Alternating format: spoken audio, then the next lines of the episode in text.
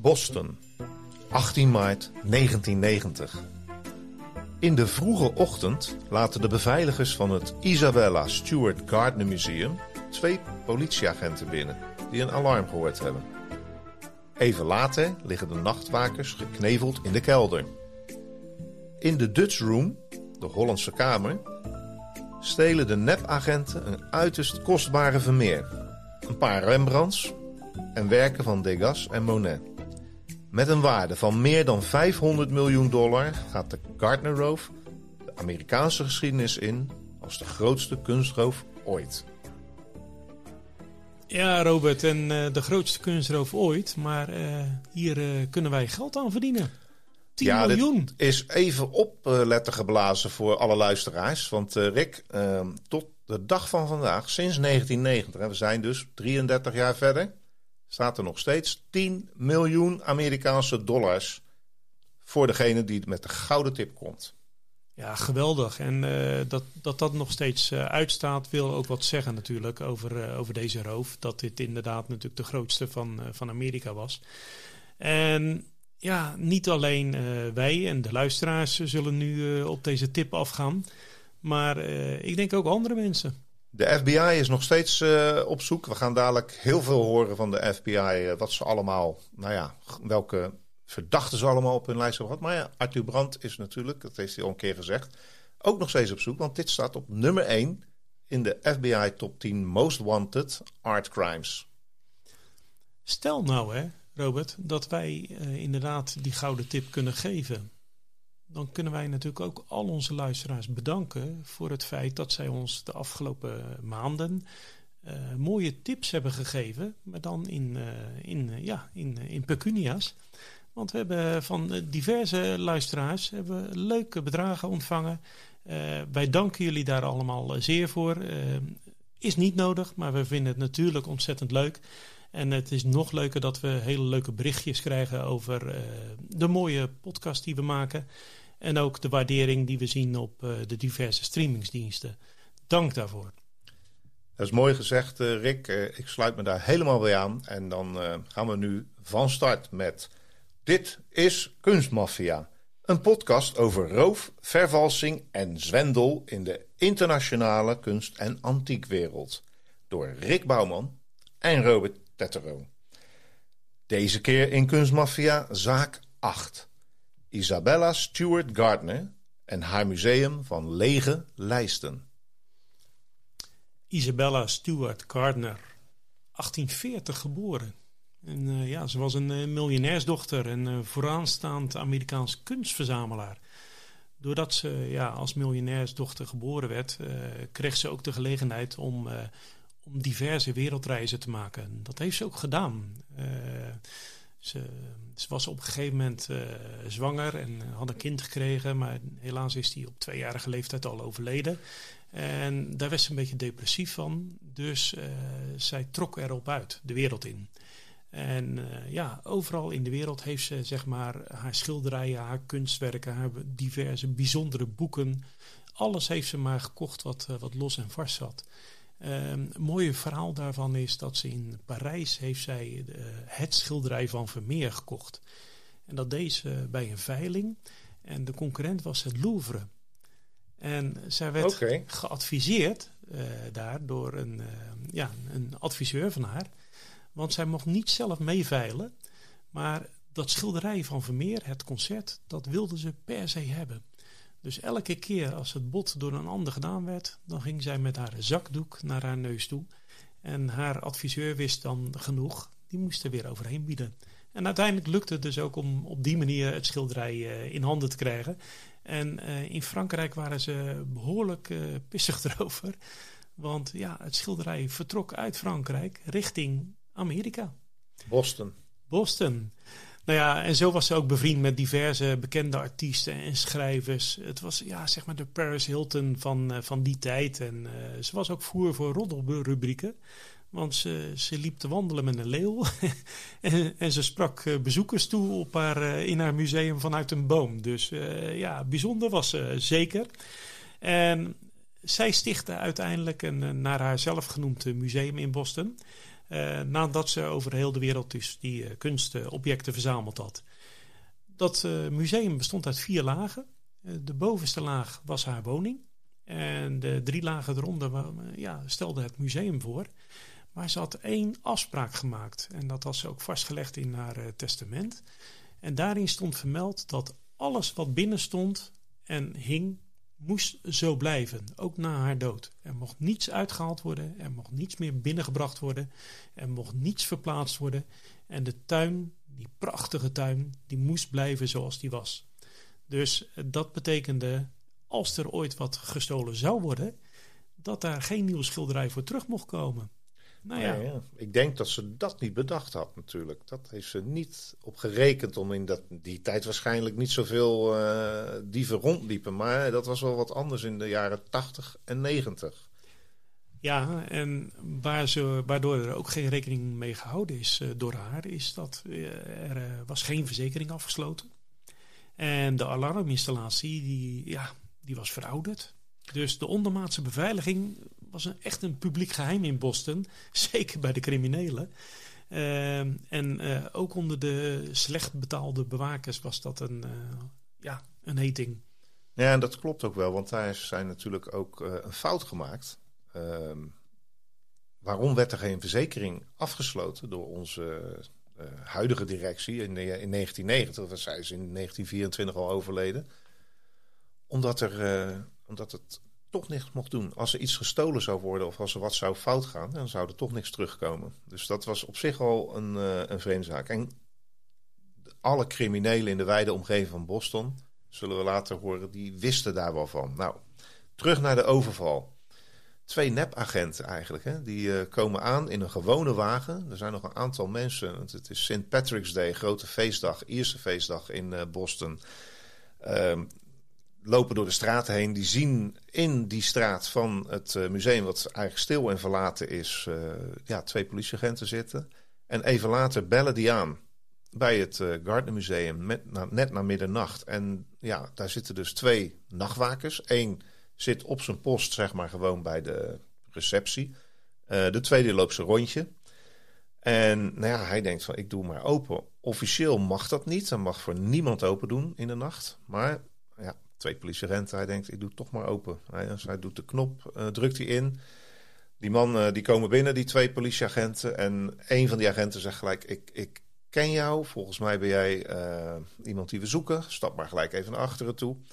Dat doet hij. De nachtwaker ziet ook nog dat hij een valse snor heeft. Nou, dat vind ik een leuk detail. Ik denk altijd, zat hij scheef of ondersteboven? Ik weet het niet. En wat doe je dan? Volg je dan geen instructies op? Ja, wat moet je doen? De politie is gewapend en ze hadden echte uniformen aan. Dus ze arresteren hem.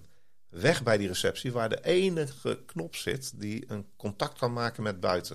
Dat was het enige alarm. Als hij dat had ingedrukt, dan had de politie waarschijnlijk gekomen. Maar dat doet hij niet. En als de tweede bewaker terugkomt van zijn ronde, wordt hij ook geboeid, opgesloten in de kelder. Ze worden met duct tape rondom hun hoofd uh, ja, en om hun handen vastgebonden aan kachelpijpen of wat het dan ook is. En de twee heren gaan naar boven toe van de politie. En boven gaat een alarm af in de Dutch Room. En dat gebeurt automatisch als dieven, of nou ja, niet dieven, ook als uh, gewone mensen te dicht bij het schilderij komen. En uh, nou ja, ze slaan het gewoon stuk, want er uh, gaat toch geen alarm buiten af. Buiten is het feest. En ze snijden als eerste een, een Rembrandt, uh, een echte Rembrandt, aan, nou, niet aan stukken zou ik zeggen, maar ook hier weer uit de lijst gesneden. Wat natuurlijk heel slecht is voor een schilderij, omdat die staat natuurlijk gespannen. Die gaat nog een keer rondom het raamwerk. Maar ja, dat hebben ze hier niet gedaan. En het was ook nog een heel uniek schilderij van Rembrandt, want het was het enige zeezicht wat hij ooit heeft geschilderd. Het heette Storm op het Meer van Galilea. Echt een van de ja, belangrijkste stukken van Rembrandt. Nou, uit het frame gesneden. Nog twee Rembrandts gaan eraf. Uh, heer en dame in het zwart. Uh, een zelfportret, een ets van hem, zo groot als een postzegel ongeveer. Dus echt heel klein. En verder nog een Govert Flink. En natuurlijk de Vermeer. Allemaal uit deze kamer gehaald. En dan gaan ze op de tweede verdieping verder. Daar stelen ze nog vijf tekeningen van Degas. En een Manet. En dan heel vreemd ook nog een ja, soort uh, koperen adelaar van een uh, Franse vlag van Napoleon, zeg maar, zo, die op het front werd gedragen. En die wordt dan zeg maar van die vlag af, van die vlaggenstok afgeschroefd. En die hebben ze meegenomen. En een Chinese bronzen vaas. En de experts later, die zijn een beetje verbaasd over die keuze van die laatste twee uh, voorwerpen. Eigenlijk van ja, het is eigenlijk helemaal niet waardevol. En ze hebben er nog wat moeite voor gedaan. Want je moet dat ding natuurlijk losschroeven. En, nou ja.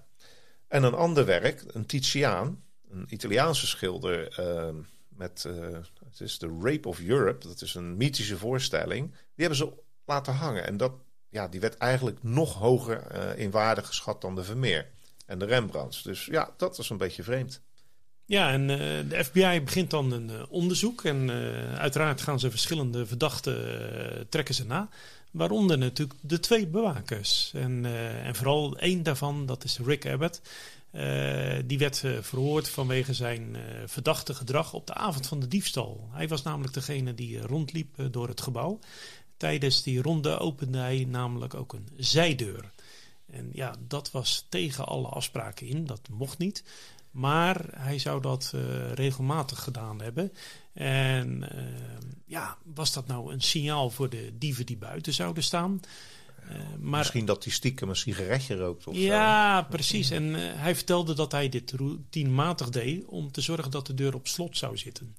Ja, beetje vreemd dus, maar goed, uh, hij kwam ermee weg. Uh, maar wat ook vreemd was, was dat de bewegingsdetectoren uh, eenentachtig minuten lang geen signaal hebben gegeven. Dat is een lang, hè? Dat een is lange lang. periode als ze binnen zijn geweest. En die jongens zijn dus met z'n tweeën, die twee uh, dieven zijn toch gewoon eenentachtig minuten bezig geweest. En ja, als je toch iets wil stelen, dan is eenentachtig minuten, lijkt me toch wel uh, behoorlijk lang. Maar goed, de twee bewakers zaten in, uh, in de kelder uh, vastgebonden. Uh, en de enige voetstappen van die nacht, uh, die zijn uh, van, van Rick Abbott geweest. Want uh, van de dieven zijn geen voetstappen gesignaleerd uh, door het alarm. En de F B I stelde vast dus dat, uh, ja, uh, die vonden dat de bewakers te incompetent en te dom zouden zijn om de misdaad uh, mede gepleegd te hebben. Ja, nou ja, Rick, weet je, als ik zoiets hoor, hè, dan denk ik bij mezelf, als ik daar gezeten had, had ik, had ik echt gewoon nog zelfs de volgende dag zelf een schilderij meegenomen. Ja, ja, dat zou je kunnen zeggen. En uh, nou ja, wat, wat ze ook nog meegenomen hebben is de beveiligingsvideo. Dus uh, die is ook ah. uh, meegenomen. Dus er, uh, de F B I kon ook geen, geen, ja, geen video nakijken daarvan. Een vraag, Rick. Uh, hij werd verdacht. Is hij een beetje neergezet als een soort inside uh, man, inside job? Ja, daar waren, ze, daar waren ze in eerste instantie wel, dachten ze daar aan. Uh, maar goed, in de jaren daarna is uiteindelijk toch gebleken dat, dat hij uh, niet de rol heeft vervuld uh, waarvan zij hem uh, verdachten. Um, in tweeduizend vijftien overigens is er door de F B I nog een uh, beveiligingsvideo van de avond ervoor uh, getoond. En uh, daarop is te zien dat deze Rick Abbott, de bewaker, een uh, onbekende het museum uh, binnen zou uh, gelaten hebben. Maar uh, Abbott kon zich dat niet herinneren, wie dat nou was. Maar andere bewakers vertelden later dat het uh, de toenmalige veiligheidschef geweest zou zijn. Uh, en dit was dus ook weer geen bewijs uh, die in het nadeel van Rick Abbott uh, speelde. Toch gek, hè? Dat vijfentwintig jaar later pas zo'n videoband boven water komt van de avond ervoor. Want ja, die andere videoband hebben ze nooit teruggevonden, geloof nee, ik. Hè? Nee, nee, heel bijzonder allemaal. Hé, hey, maar Rick, dan gaan we naar uh, een eerste, ja, zeg maar eigenlijk een tweede verdachte. En dat is de heer Whitey Bulger. Denk je, nou, Whitey Bulger, nooit van gehoord. Nou, je kent misschien Al Capone. Dat soort namen. En uh, al, hoe heet hij ook weer? Gotti. Hè? Dat is ook zo'n naam. Nou, ik kan jullie zeggen, uh, hij is een Ierse misdadiger. Uh, lid, of de baas van de Winterhill Gang. En hij stond ooit voor één miljoen dollar op de F B I Most Wanted. Op de tweede plek, net na Osama bin Laden. Nou, dan wel een beetje inschatten wat dat voor een figuur geweest moet zijn. Ja, en hij was dus van de Ierse groep, uh, maar wel de Ierse groep die in Boston gevestigd was. De maffia van Boston. Want uh, Boston bestaat uh, voornamelijk uit uh, voormalige Ieren. Ja, Saint Patrick's Day, hè? Dat zal hij uh, ook wel gevierd hebben op die avond. Of was hij toch betrokken bij deze uh, overval? Want de politie dacht van ja, kijk, uh, als je twee echte nepagenten hebt in echte uniformen, dan heb je ofwel de uniformen ergens illegaal gekocht, of je hebt zelfs twee agenten omgekocht. Dat werd ook een tijdje gedacht. En Bulger had ook betrekkingen met de I R A. En daar gaan we. Dan is de connectie natuurlijk van uh, we stelen dertien schilderijen voor tientallen miljoenen waard. Uh, daar kunnen wapens voor gekocht worden. En als ze verhandeld worden. Dus het is zomaar mogelijk dat die schilderijen helemaal niet meer in Amerika zijn. Maar dat ze naar Ierland zijn gegaan of elders in Europa. Nou, lang onderzoek hebben ze gedaan. En het leverde geen bewijs op voor de diefstal. Uh, ze konden Bulger en zijn team eigenlijk uh, niet connecten, uh, niet uh, verbinden met deze zaak. En Charlie Hill, ze hebben een keer eerder over gehad, Arthur Brand heeft een keer over hem gesproken, een gepensioneerde kunst- en antiekregisseur voor Scotland Yard, die dacht dat uh, Bulger de kunstwerken echt in, uh, aan de I R A in Ierland had verkocht. Maar Bulger zelf, als maffiabaas, die dacht van ja, dat zal allemaal wel dat jullie mij beschuldigen. Je hebt geen enkel bewijs, maar ik ga het wel checken. Want dat museum van Gardner ligt in mijn territorium. En als iemand in mijn territorium wat steelt, wat moet ik ervan weten? Nou, er vielen daar elke dag geloof ik doden uh, bij de maffia. Maar voor zover bekend uh, weten we niet of hij verder is gegaan met het onderzoek. Dus het spoor liep dood. Ja, en dan komen we bij een andere verdachte. Ook weer zo'n bijzonder figuur natuurlijk. Een ex-rocker en berucht kunstrover, Myles Connor. En uh, hij was ook uh, lid van een band, Myles and the Wild Ones. Ja, I don't het... need you anymore. Ja, nou echt. Het ik, is heel grappig. Ik heb dat even uitgezocht. Onderbreek je er even in gewoon. Want I don't need you anymore. Het is ouderwetse rock and roll. Van een veel slechtere kwaliteit dan de echte oude rockers uit de jaren vijftig. Het is het enige liedje op Spotify wat ik uh, kon vinden van hem. Met een gemiddelde van vijfentwintig luisteraars per maand. Het zou hij bijna zelf kunnen zijn elke dag. Ja, en uh, hij luisterde ook flink, denk ik. Want hij heeft geloof ik meer uh, dagen doorgebracht in de gevangenis dan, uh, dan buiten de gevangenis. Dus hij had genoeg tijd om, om te luisteren. En, uh, en had onvoldoende tijd om uh, nieuwe nummers te maken, blijkbaar. Dat zeker, ja. ja. Maar goed, hij, maar hij zat ook voor, uh, voor echt uh, serieuze zaken. Want uh, shootouts, moord, drugsdeals. Je, je kon zo gek niet benoemen of uh, hij was er wel bij betrokken, betrokken. En hij ontsnapte ook een keer uit de gevangenis met een uh, zelfgemaakt pistool van zeep. Ja, ik ken dat eigenlijk alleen maar van Lucky Luke en de Daltons. Ja. Ja, dit is echt zo'n klassieker van die mensen zitten te knieën de hele dag in de, in de cel. En dan, ja, dan uh, verven ze hem. Wauw. Ja, goed gedaan van hem dus. Ja. Maar uh, zijn expertise was eigenlijk uh, de kunstroof toch wel. En hij was een meester in het ruilen van gestolen uh, kunst uh, voor losgeld van de verzekeraars. Of uh, voor strafvermindering. Wat bij hem ook altijd wel interessant was. Uh, gezien al uh, zaken die hij uitgevoerd had. Het um, probleem echter was dat hij ten tijde van de roof van, de, van het Gardner Museum... museum uh, ja, toen zat hij ook in de gevangenis. Dus dat is voor hem een perfect alibi. En wat men ook wel uh, ja, in, in, positief voor hem uh, wil wegzetten is dat hij nooit de Titiaan uh, vergeten zou zijn. Ja, dat dure schilderij, hè, dat zou hij uh, dan meegenomen hebben. Maar nou ja... Om even een voorbeeldje te geven, in negentien vijfenzeventig uh, regelde tussen aanhalingstekens uh, Myles de teruggave van een Rembrandt ter waarde van één miljoen dollar toen de tijd uit het Boston Fine Arts Museum. En dat ligt echt op een steenworp afstand van het Gardner Museum. En dat deed hij om weer een kwijtschelding te krijgen voor een andere straf voor kunstroof. Dus dit is echt de klassieke ja, manier, zeg maar, om een soort get-out-of-jail-card te krijgen. Steel kunst, zorg dat het duur genoeg is, cultureel-historische waarde heeft. En het is een ticket out of jail. En dat heeft hij met succes een aantal keren toegepast. Waarschijnlijk pas na dat zeeppistool, dat hij dacht, oh ja, maar als ik nog ergens een, een schilderij heb liggen. Nou, dat had hij. Hij tipt dus uh, naar de aanklager of... Ik weet niet precies hoe dat heet in, in Amerika, volgens mij de aanklager. En maakt dan een deal om te zeggen van kijk, ik, uh, als je mij vrijlaat, dan komt dat schilderij terug. Nou, dat is een paar keer gebeurd in die tijd. Maar ja, dat is ook niet slim, want dat lokt natuurlijk zoiets als het Gardner uit. En ja, dat zou zomaar kunnen natuurlijk, hè. Myles verklaart aan de F B I Art Crime uiteindelijk dat er een gangster achter zit. Eigenlijk een vriend van hem, Bobby Donati. Dat zou de dader zijn. En hoe weet hij dat? Uh, twee dingen. De eerste is dat in negentien vierenzeventig, dus een jaar daarvoor, voordat hij die Rembrandt stal uit het andere museum, heeft hij een roof beraamd op het Gardner Museum. Dus dat was eigenlijk al vijftien jaar voordat dat daadwerkelijk gebeurde. En ze vonden dat toen al een heel makkelijk doelwit. En samen verkennen ze het museum. En Myles zegt, die Donati, die zat te kijken steeds naar die adelaar die op die, ja, op die vlag zat. Die eigenlijk vrij waardeloos was. Dat vond hij een gaaf ding.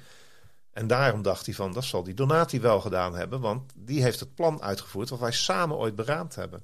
En de tweede, wat ik wilde zeggen, is van, ik zou zeggen, verraadt hij hem dan? Is toch Ometta, zoiets? Ja, dat is wel zo. Maar Donati was al een jaar na de roof dood. Werd vermoord tijdens een, uh, een vete. Dus dat was de reden ook voor Myles om te zorgen dat hij misschien op deze manier vrij kon komen. Ja, en Myles geeft dan ook uh, de namen door van de, de nepagenten die Donati ingehuurd zou hebben. Uh, maar ook daarbij uh, waren twee namen die al uh, overleden waren. Want de een werd kort na de, ro- na de roof uh, doodgestoken. En de ander stierf een jaar later aan een hartaanval. Dus ja, dat is allemaal wel makkelijk uh, namen noemen van mensen die toch al uh, overleden zijn en dus niet, niet veel meer kunnen vertellen. Uh, nou ja, goed. Donati werd dus in, uh, wat je zei, in eenennegentig vermoord tijdens een bendeoorlog in, in Boston. Uh, en Myles beweert vervolgens dat hij ook de Gardnerbuit terug zou kunnen krijgen. Uh, maar in ruil daarvoor wilde hij dan wel uh, vrijgelaten ja, worden. Uiteraard. En hij wilde onze tien miljoen ontvangen. Ja, dat, dat gaat, dat niet, gaat niet gebeuren. Dus hij stelt voor om uh, namelijk met een crimineel en tevens antiekhandelaar William Youngworth te gaan praten. Nou ja. De F B I doet dan toch die invallen maar bij die Youngworth's huis en, uh, en zijn antiekwinkels. Maar de F B I vindt niets en, uh, en onze Myles Connors moet gewoon zijn straf uitzitten. Ja, terwijl hij toch uh, nog best wel vaak uh, op die manier vrijgekomen is. Hier lijkt het hem inderdaad niet te lukken.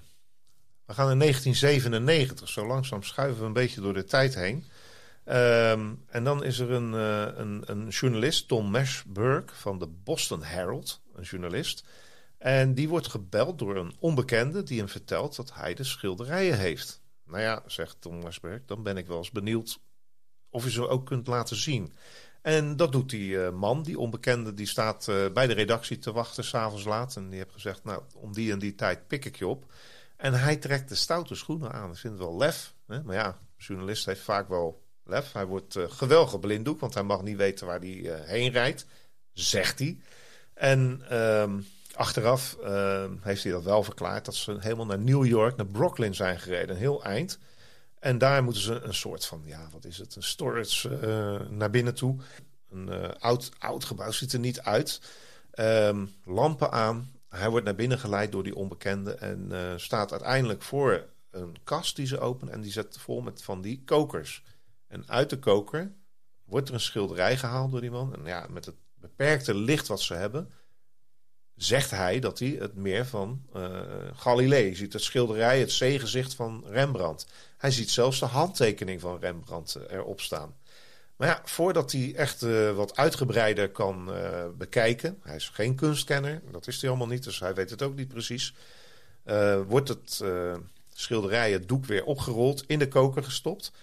En gaat hij terug en schrijft hij een artikel in de Boston Herald. Uh, voorpagina nieuws.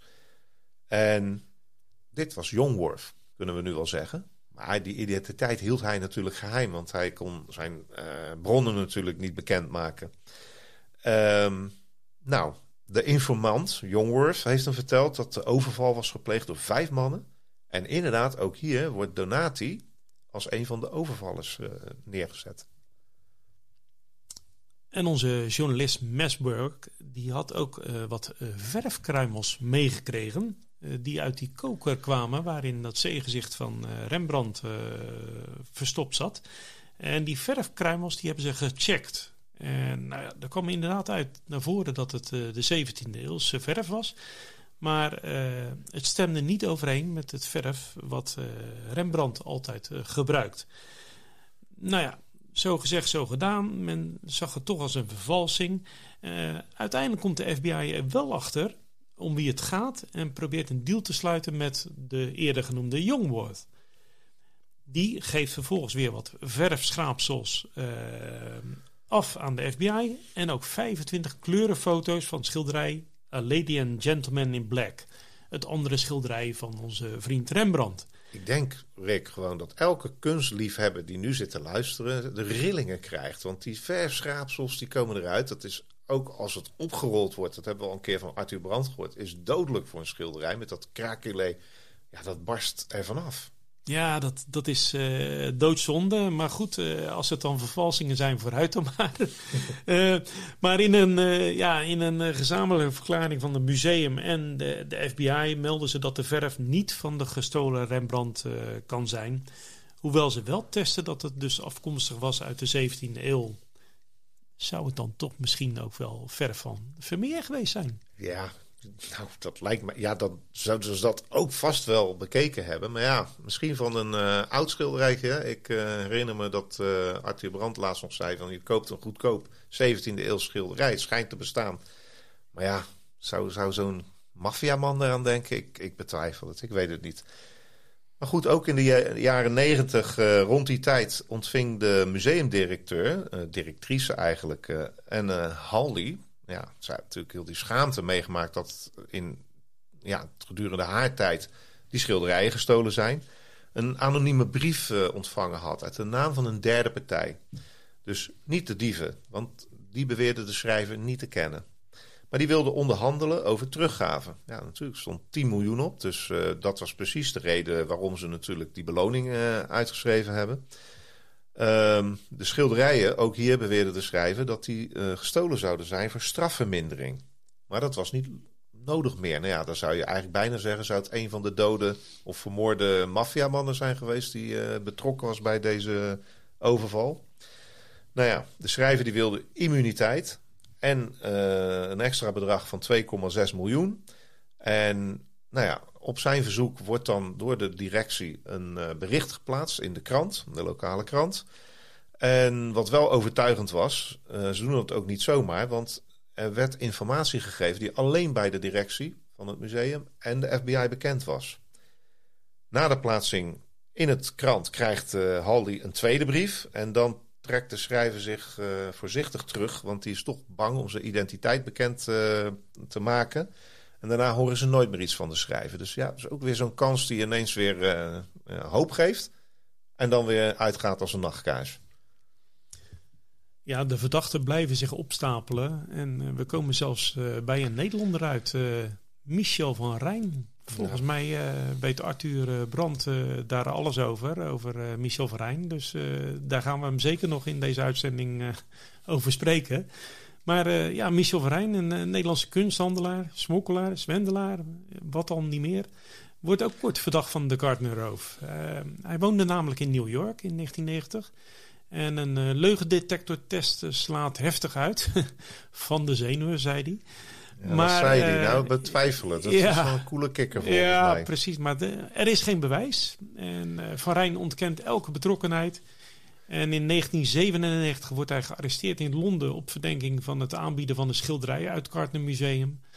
Maar uh, ook daar wordt hij wederom vrijgesproken wegens uh, gebrek aan bewijs. En uh, omdat de schilderij uiteindelijk niet gevonden wordt. Nee, je kunt iets zeggen en als het er dan niet is, dan uh, is er ook geen misdaad natuurlijk. Maar goed, het is wel leuk om dit misschien te onthouden, want het is Londen, I R A. Het zou toch een soort van Engelse connectie kunnen zijn, hè? Engels-Ierse connectie.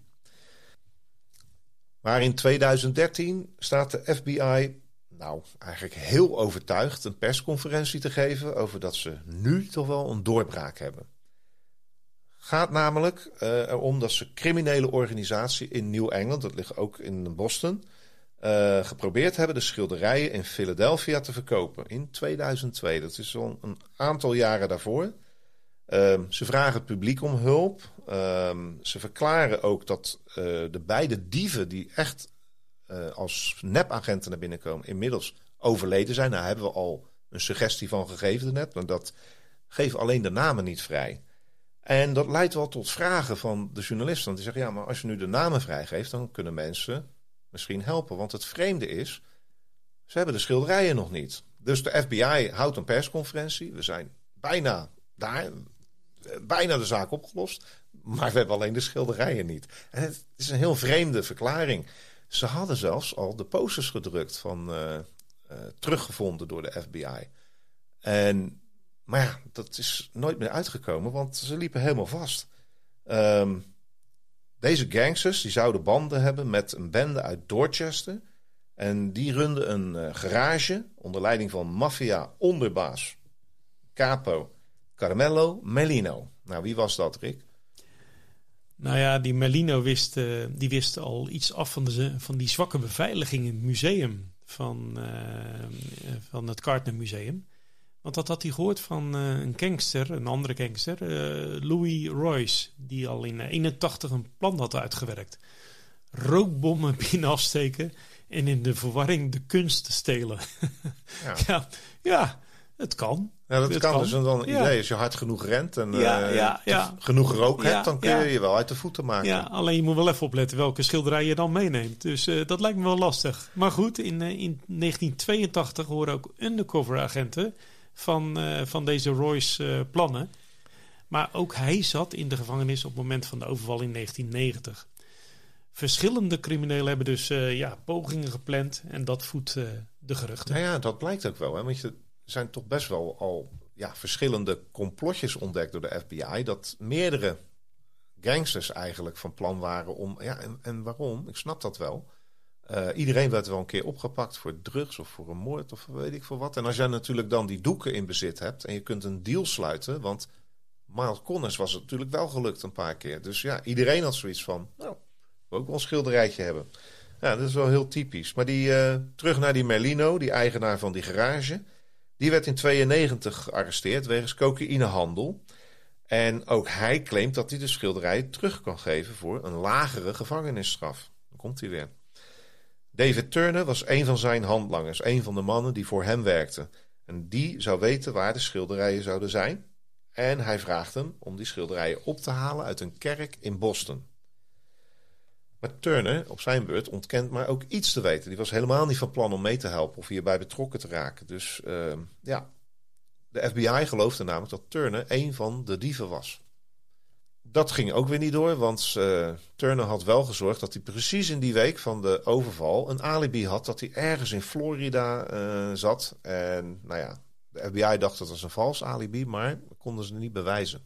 Ook weer loopt het weer fout eigenlijk. Hè? Dus... Ja, wel, wel heel vreemd allemaal. Uh, elke misdadiger, crimineel, die, uh, die creëert een alibi. En uh, ja, wie heeft het nou uiteindelijk gedaan? Nou ja, goed. In negentien negenennegentig worden dus uh, onze vrienden Turner, Merlino en uh, de anderen uit die groep, uh, die worden opgepakt op de dag dat ze van plan waren een bank te beroven. En de F B I probeerde vervolgens weer die Turner onder druk te zetten, maar uh, ja, die blijft maar ontkennen dat hij er iets mee te maken had met uh, de roof uh, op het museum. Uh, dus ook daar loopt het weer, uh, het spoor loopt weer dood en... Het lijkt dus wel steeds alsof iedere crimineel uh, iets verborgen houdt of zich afzijdig houdt van de overval. En uh, nou ja, goed, in tweeduizend twee uh, geeft uh, de F B I eigenlijk uh, voor dit gedeelte geven ze het op. Ja, en die F B I die lijkt zich er wel heel erg in vast te bijten. Hè? Even wat je net zegt.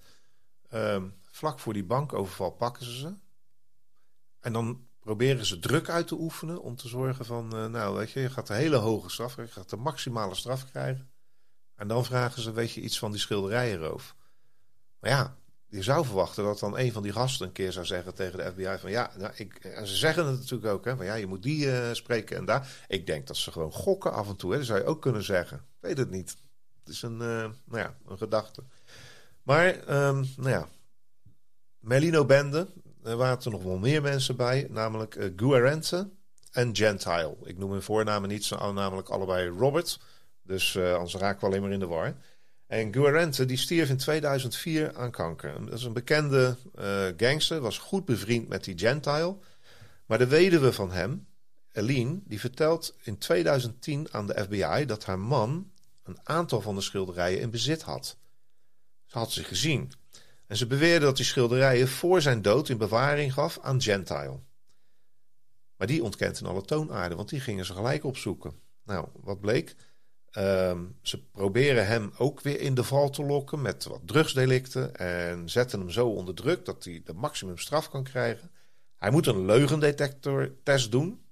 Daarin liegt hij. De een spuit bijna tegen het plafond aan, maar, zegt zijn advocaat, echt, er zaten vijftien uh, F B I-agenten tussen. De een zat te lunchen, huilende baby's, mensen die in en uit liepen. Dus dat was volgens hem geen goede uh, omgeving. En dat, ja, die zegt die leugendetectortest, die is gewoon niet goed. Um, dan doen ze een tweede test. En daar zegt hij dat Eline ooit het vermiste zelfportret, dit is postzegelformaat, uit haar boeste haalde en toonde. En zei, kijk, ik heb, ik heb een werk. Maar ja, later zegt hij tegen die uh, advocaat, dat was eigenlijk de enige leugen. En die werd niet gedetecteerd. Nee, want elke leugen bij hem wordt als waarheid uh, beschouwd. Ja, dus, de man heeft uh, nog de nooit in zijn leven de waarheid uh, gesproken waarschijnlijk. Bleef, ge, bleef gewoon, uh, de detector bleef gewoon uh, rimpelloos. Maar uh, de F B I ging dus toch op onderzoek uit uh, in het huis van uh, Gentile. En ze vinden uiteindelijk een geheime ruimte onder de vloer in de schuur. En dachten van, hebbes. Ja, er gingen en... een paar mannen naar binnen, want het was een hele diepe kuil, zeg maar, in die schuur. Maar uiteindelijk vonden ze helemaal niets. Hij was leeg. Maar wel vonden ze een Boston Herald krant uit maart negentien negentig met een artikel over de diefstal. En samen met dat stuk papier uh, hadden ze ook nog een papier gevonden waarop stond geschreven hoeveel elk stuk op de zwarte markt zou opbrengen. Ja, ja, dit is misschien wel het, toch niet? Het hardste bewijs wat ze ooit gevonden hebben. Ze ja. hebben dus niet de schilderij, maar staan alle dertien stonden ze erop. Ja. Dus ook die vaas en die adelaar. En daarachter de prijs op de zwarte markt. Ja, bizar en bijzonder. Dan zou je toch zeggen, dan, dan moet hij er iets van weten. Ja, natuurlijk. Maar ja, van de schilderijen zelf wordt geen snipper gevonden. En uh, Gentile gaat naar de gevangenis voor een drugszaak. Maar hij komt nooit zelf met een deal voor strafvermindering. Dat is wel weer vreemd ook. Ja, dat is zeker vreemd. En als je dan eigenlijk de balans opmaakt van dit hele verhaal, dan de enige die nog leeft, dat is die Turner. Die is zeven jaar eerder vrijgekomen. Vergeet je niet, heb je dertig jaar gekregen voor een paar dingen. En die kwam ook niet met een plek of met een gouden tip. Dus je zou zeggen van, Uh, is dit nou wel de juiste richting waarin ze gezocht hebben? Het lijkt er heel sterk op dat het inderdaad bij de Italiaanse maffialeden circuleerde. Die hadden ook wat meer ervaring met kunstdiefstal dan de uh, Ierse maffia. Um, dit blijft een beetje vaag allemaal. En ik denk dat als we er echt misschien wat meer van willen weten, we dan misschien toch maar Arthur Brand moeten bellen om eens te gaan kijken wat hij Uh, Weet ja, van deze zaak? Hier, moet, uh, hier moeten we Arthur Brand zeker voor inschakelen. Want uh, één, hij weet er uh, natuurlijk veel van. Uh, hij zit er al uh, volgens mij uh, lange tijd bovenop. Ja. En uh, het staat nummer één in, in, de, in de lijst van, uh, van lijsten. Dus ja, ja. Hij heeft gezegd, het zit altijd in mijn kop. Hè? Ja. Uh, als ik dat dan kon oplossen, dan uh, maakt hij echt zijn reputatie waar. Maar ja, ja. in Amerika wordt hij al de Indiana Jones van de lage landen genoemd. Dus uh, nou ja, dat zal hij dan wel van heel de wereld kunnen worden als ja. hij dit uh, Ja, oplost. zeker, zeker. Dus wat gaan we doen, uh, Robert? We gaan hem bellen en we gaan hem ook vragen of we kunnen meedelen in de pot als hij het ooit vindt. Nee hoor, we gaan hem gewoon bellen. Bij dat u wel. Goedenavond, uh, Arthur Brand. Je spreekt met de Kunstmaffia. Of ik bedoel, ja, hallo. Met Robert en Rick van de podcast De Kunstmaffia. Ja. Dag Arthur. Ja, ik zie jullie nog niet als, uh, als van die figuren die denken van, god, dit is zo leuk, laten we het zelf eens proberen. Ik raak te zetten of zo. Nee, pas, pas als we echt heel maar veel ervaring hebben. Maar ik houd jullie in de gaten, hè? Ja, dat is goed. Nou, je spreekt ons uh, vrij regelmatig nu, dus inderdaad, uh, nee, uh, daar zijn we niet van plan. Maar uh, heel fijn dat, uh, dat je aan de lijn uh, kunt komen en Uh, we hebben het, uh, deze zaak over de beruchte Gardner-zaak. Hè? Dus de, de grootste ja. ja, kunstroof eigenlijk uh, van na de Tweede Wereldoorlog, denk ik. En, en om, om even een start te maken, want het is misschien wel een mooi bruggetje. Tijdens die roof, en we hebben alle stukken zeg maar behandeld, werd de Vermeer gestolen, onder andere het concert. En vandaag, precies vandaag, werd de tentoonstelling geopend in het Rijksmuseum, als ik het goed heb. Waarin nou ja, de grote Vermeer tentoonstelling is met zevenentwintig, achtentwintig stukken. Dus ik dacht, dat is misschien wel een mooi moment om in de komende maanden, want die duurt tot juni, te proberen het concert terug te vinden. Dat zou wel mooi zijn, denk ik, als we die kunnen afleveren daar. Leg, leg de lat maar lekker hoog. Ja. Dat, uh, nou ja, kijk, Vermeer heeft natuurlijk niet zoveel werken geschilderd, hè? Een stuk of vijfendertig. Dus uh, deze tentoonstelling is wel ja, een unicum. Zoveel werken bij elkaar. Uh, ik kreeg al berichten van journalisten van, uh, lag dat niet kunstrovers aan? Ik zeg, nou ja, daar zullen ze vast wel rekening mee hebben gehouden. Dus het zal wel goed beveiligd zijn. Ja. Maar inderdaad, ja, het is, uh, het is jammer dat het concert ontbreekt daar. Want het is natuurlijk, ja, hij heeft al niet zoveel werken gemaakt. En ja, dan telt er natuurlijk ieder werk. Nou ja, dat klopt. En, en dat, die, deze Vermeer concert is natuurlijk nu drieëndertig jaar lang zoek. Rick en ik hebben een uh, ja, toch best wel uitgebreid besproken over de overval op het museum, het Gardner Museum. We hebben uh, Isabella Stewart Gardner ook zelf even kort besproken over wat voor wonderlijke dame dat was. En we hebben eigenlijk ja. voornamelijk, ja, zijn we niet heel veel verder gekomen dan wat de F B I onderzocht heeft, met name in en rond Boston met uh, de, de Italiaanse maffia. En ja, daar zijn nou ja, over de jaren best wel veel aanwijzingen geweest. Maar alles bij elkaar is er geen enkel concreet bewijs gevonden. Hoe, hoe, hoe kijk jij daar tegenaan, die, die maffia in Boston zelf? Ja, nou, de theorie is vaak in dit soort zaken, als er zo'n belangrijk werk wordt gestolen, of dat nou de Caravaggio is, waar we het laatst over hadden, in Palermo, in, op Sicilië in negentien negenenzestig, of uh, dit werk in Boston, zo'n belangrijk werk, daar kijkt men altijd eerst gelijk, is er in die stad een sterke maffia? Nou, dat was er wel in, in Palermo, dat is nog steeds natuurlijk, bij Cosa Nostra. En in um, Boston had je de, uh, de Boston Mafia, de Winter Hill Gang. En wat je vaak ziet bij dit soort maffia-organisaties, als zij een stad in hun greep hebben, dat kun je in beide gevallen zeggen van die twee steden, zeker in die tijd, dan gebeurt er eigenlijk niets zonder dat zij ervan op de hoogte zijn. En als er wel wat gebeurt, dan wil de baas direct weten van wie is op ons grondgebied bezig en wie durft zo'n, onder mijn neus, zeg maar van de baas, zo'n enorme kraak te zetten. Plus het feit dat er natuurlijk heel veel politie aantrekt. Dus niemand zit er eigenlijk op te wachten. Dus de theorie is dat in dit soort grote zaken, zeker in die tijd, uh, ja, als er een maffia, een sterke maffiavertegenwoordiging was in zo'n stad, ja, dan wordt het daar wel de eerste pijl op gericht. En dat is een van de redenen dat bijvoorbeeld Whitey Bulger, die zullen jullie wel behandeld hebben, zeker, ja. um, een van de, de hoofdverdachten was. Die heeft ook, uh, hij is, ik dacht, twintig jaar of zo op de vlucht geweest. Hij stond uh, op nummer één van de Most Wanted List, totdat Osama bin Laden uh, in, in het vizier kwam. Dat is wel een grote ja, jongen. En die man geweest, is uiteindelijk. Ja, een behoorlijk grote jongen. En hij is uiteindelijk ook gepakt natuurlijk. Er is dan een hele mooie film uh, over gemaakt, die uh, losjes gebaseerd is op zijn leven. The Departed. Oh, die is Departed, losjes gebaseerd okay. op, uh, ja, op Whitey Bulger. Alleen, Whitey Bulger werd op een gegeven moment na twintig, vijfentwintig jaar opgepakt. En uh, de gevangenis ingezet. En toen hebben ze hem ook gezegd van, moet je eens luisteren.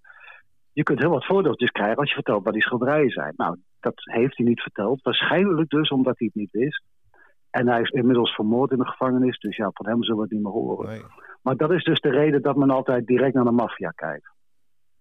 Ja, en dan van al die maffia mensen zou je uiteindelijk verwachten. Hè? Want wat heel veel in dat verhaal terugkomt. Dus uh, niet eens van die Bulger, maar ook van, uh, hoe heet hij nou, Myles? Ja. Dus ook, ook ja, een groot, ja, inderdaad, die dus ook uh, veel gestolen heeft. Maar ja, dat continu, die, die kunst wordt gebruikt om strafvermindering te krijgen. Maar uiteindelijk voor ja. deze schilderijen heeft nooit iemand uh, een schilderij naar voren kunnen brengen. Dus dat geeft ook wel te denken. Ja, Conor, dat... Die Conor Myles is een interessant figuur, want uh, hij is een beroemde kunstdief. Op een gegeven moment wist hij dat de politie hem zocht voor iets. En toen heeft hij in de tussentijd maar een Rembrandt gestolen, zodat hij daar strafvermindering mee kon uh, kon krijgen. Dat is volgens mij niet gelukt. Ja. Ik heb ook altijd wel gedacht, misschien is hij bij betrokken. Maar op een gegeven moment uh, zag ik een foto ergens in een Amerikaanse krant dat Myles Connor was gearresteerd. Want die had op straat van de een of andere uh, oude vrouw een telefoontje proberen te stelen. Nou, toen wist ik wel van, die is aan zo'n lage wal geraakt. Als die ook maar iets wist, dan had, was die echt wel voor de beloning gegaan van tien miljoen euro. Want nou ja, zoals jullie weten staat er een beloning op tien miljoen euro. Ja. Dus toen, op dat moment, is Myles voor mij afgevallen. Dus ja, die, die, die valt dan ook al uh, af van zo'n lijst. Van de usual suspects. Dus ja, dan, dan is de vraag, wat is er dan gebeurd? Dan stel ik de vraag, Arthur, wat is er dan gebeurd? Want ja. Welke lijn staat dan nog open? Is dat, wat is jouw theorie over wat hier gebeurd is?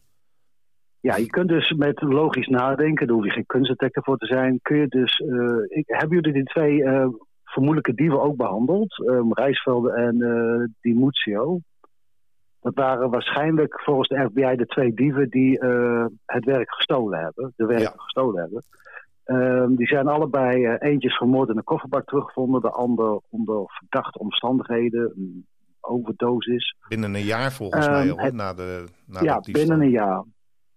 Nou, het zou dus kunnen dat um, die twee mannen, als het inderdaad zijn geweest wat de F B I vermoedt, de werken dus ergens verstopt hebben achter een muur.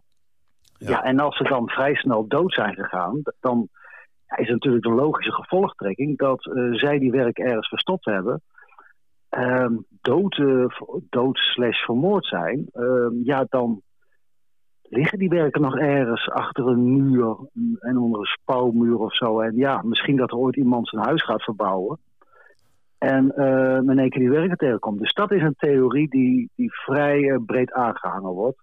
Want dat is ook een hele logische verklaring natuurlijk. Het zou kunnen, maar aan de andere kant had ik iets van... ja, zijn zij, hebben zij niet in opdracht gewerkt? Of zouden zij echt dit op ja, eigen nou, houtje gedaan hebben? Uh, ik denk het wel, maar dan nog... dan krijg je toch weer de maffia die verhaal komt halen. De maffia ja. stuurt zijn mensen erop uit. Je weet hoe mensen praten. In de kroeg vertelt uh, zo'n Rijsvelde dat er iemand... en uiteindelijk krijgt de maffiabaas te horen... Whitey Bulger, en dan wordt een verhaal gehaald. Het kan dus zijn dat ze vermoord zijn zonder het te hebben prijsgegeven. Lijkt me sterk. Dus um, de theorie dat, dat zij uh, de werk hebben gestolen en het niet meer kunnen navertellen, ergens verstopt, die is dus vrij plausibel. Een andere mogelijkheid is dat ze de werken wel hebben doorverkocht of hebben moeten inleveren. Dat is natuurlijk ook nog. Ja, en dan kom je natuurlijk wel wat bij de wat grotere jongens uit. Dan kom je echt wel bij uh, de maffia uit. Je hebt natuurlijk de Boston Mafia van Whitey Bulger. Ja. Maar je hebt er ook Italiaanse uh, maffia. En het zou heel goed kunnen dat ze uiteindelijk die werken daaraan verkocht hebben. Dan is natuurlijk de vraag... ja, maar moet je eens luisteren, er staat tien miljoen euro beloning op. Waarom heeft niemand ze ingeleverd? Wat weer een bewijs zou zijn dat die werken, uh, wat we eerder zeiden... door Rijsveld en die moet zo ergens verstopt zijn uh, geweest... en, en niet meer zijn teruggevonden. Ja. Alleen daar is ook wel weer een logische verklaring voor. Want ja, er wordt gezegd door de F B I... we gaan niemand vervolgen voor die roof. Let wel, hè, voor de roof. Maar stel wel dat die twee vermoord zijn en de F B I heeft er bewijzen voor. Dan kunnen ze wel, die gasten die die werken komen inleveren, zeggen van... nou ja, we gaan jullie niet vervolgen voor de roof, maar uh, we hebben toch hier met één of twee moorden te maken. Dus daar kunnen ze bang voor zijn. Een andere reden is dat ze denken, kunnen denken van... ja, er staat weliswaar tien miljoen dollar op, maar ja, er zit vaak wel een addertje onder het gras. Dan moeten die werken weer in goede staat zijn, allemaal bij elkaar, dus... het zou best kunnen dat ze wel bestaan, alleen dat niemand ze durft in te leveren voor die tien miljoen euro, omdat ze het niet vertrouwen. Ja. Dus de twee theorieën zijn, uh, of uh, Rijsveld en die Muzio, die het waarschijnlijk gedaan hebben, hebben het ergens verstopt en niemand heeft het ooit teruggevonden. Of ze zijn inmiddels wel, of destijds wel doorverkocht, aan welke maffia dan ook. De Italiaanse of de Ierse maffia, want de Boston maffia is de Ierse maffia. Die sporen hebben wij een beetje uitgediept inderdaad. Met name in de Italiaanse maffia. Dat dan eindigt bij uh, Robert Gentile. Ja. Daar is huiszoeking gedaan. En ja, Rick en ik vonden wel dat het meest bijzondere eigenlijk... dat er in zijn huis niet schilderijen werden gevonden. Maar wel het briefje waarin alle stukken, alle dertien meen ik... op een rijtje stonden met een bedrag erachter... wat ze op de zwarte markt zouden opbrengen. Ja, dat lag dan in een krant uh, opgevouwen uh, van... de beruchte roof zelf van uh, maart negentien negentig. Ja. Dus ja, dat is misschien wel het meest concrete bewijs... wat, wat zich ja, heeft voorgedaan, wat de F B I gevonden heeft. Ja, Nou ja, dat, dat klinkt heel logisch en dat is het natuurlijk ook. Het is ook wel degelijk bewijs. Alleen uh, wat je vaak ziet als er een grote roof heeft plaatsgevonden, dat er een heleboel criminelen. Destijds is er zelfs in Nederland een crimineel geweest. Ik ga hem niet zijn naam noemen, maar die uh, niet lang na de Kaatner-roof hier is rondgegaan in Nederland met foto's van schilderijen. Dat bleken later vervalsingen te zijn. Maar hij zei van, ik heb die werken van de, van de Kaatner in het bezit. Wie wil er een mooi prijsje voor geven? Dus wat je vaak ziet is na zo'n roof is dat er allerlei criminelen vervalsingen laten maken, foto's of wat dan ook, en daarmee de boer op gaan ja. en proberen die werken te verkopen. Dus hij zou ook dat spelletje hebben kunnen spelen. En wat daarvoor spreekt is het volgende. Gentile of Gentile, want hij heeft natuurlijk van Italiaanse afkomst, ook een mafioos trouwens, die was aan het eind van zijn leven ja, niet erg uh, mobiel meer. Hij zat in een rolstoel, hij was erg oud, erg ziek. En ze hebben hem letterlijk gezegd, de F B I, ze bleven hem al lastigvallen. En ze hebben gezegd, moet je luisteren, we hebben je nu weer gearresteerd. We hebben je erin geluisterd met een of ander wapendeal.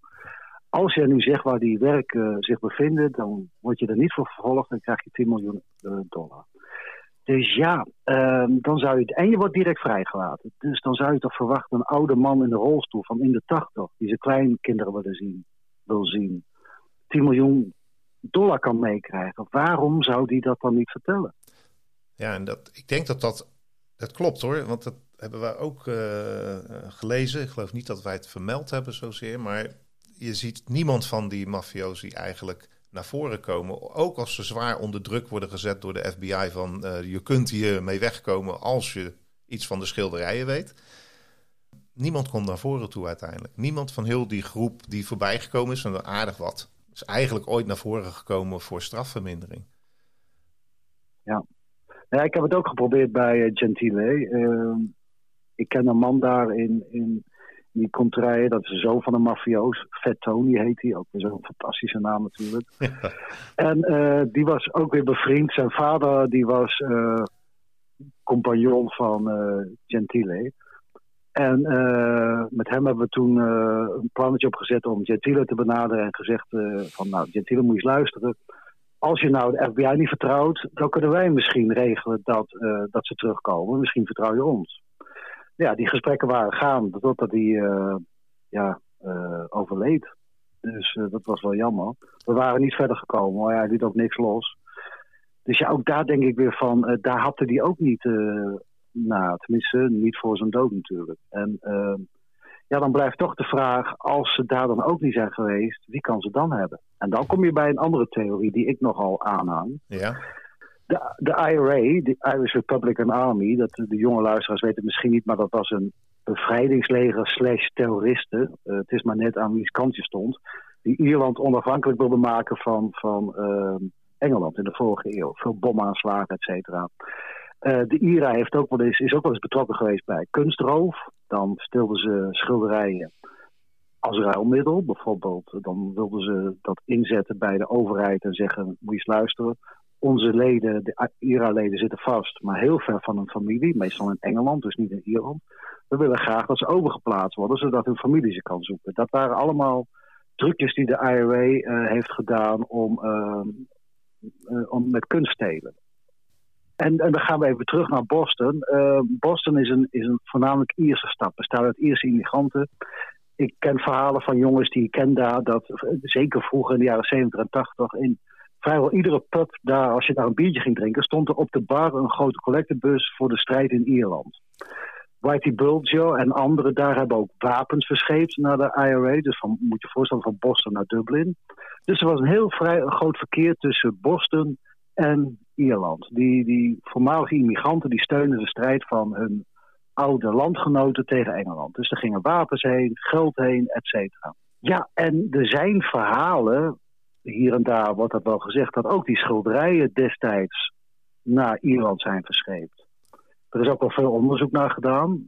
De I R A-leden die ik heb gesproken, soms direct, soms indirect, de meeste ontkennen. Maar er is wel eens gezegd van, ook door I R A-leden tegen mij, van het zou ons niet verbazen als we ze wel hebben.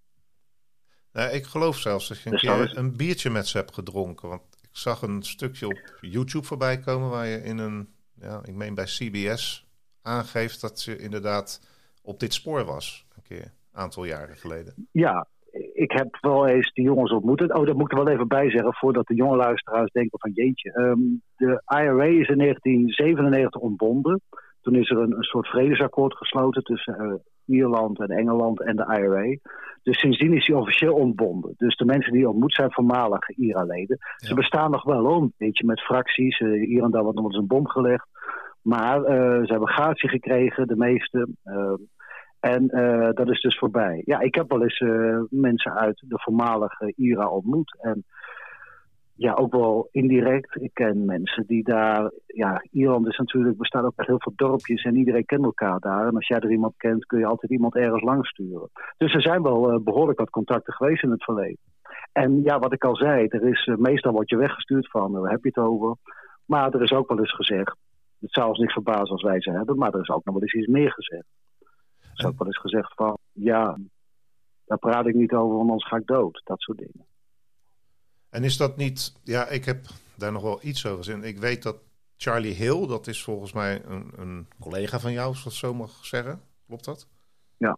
Die heeft ook onderzoek. Die kwam met de naam naar voren uh, Martin de Viper Foley. Um, ja. een, maar dat was ja. volgens mij geen I R A, maar eerder een crimineel uit, uh, uit Dublin. Ja, uh, Charlie Hill is een oud... Uh...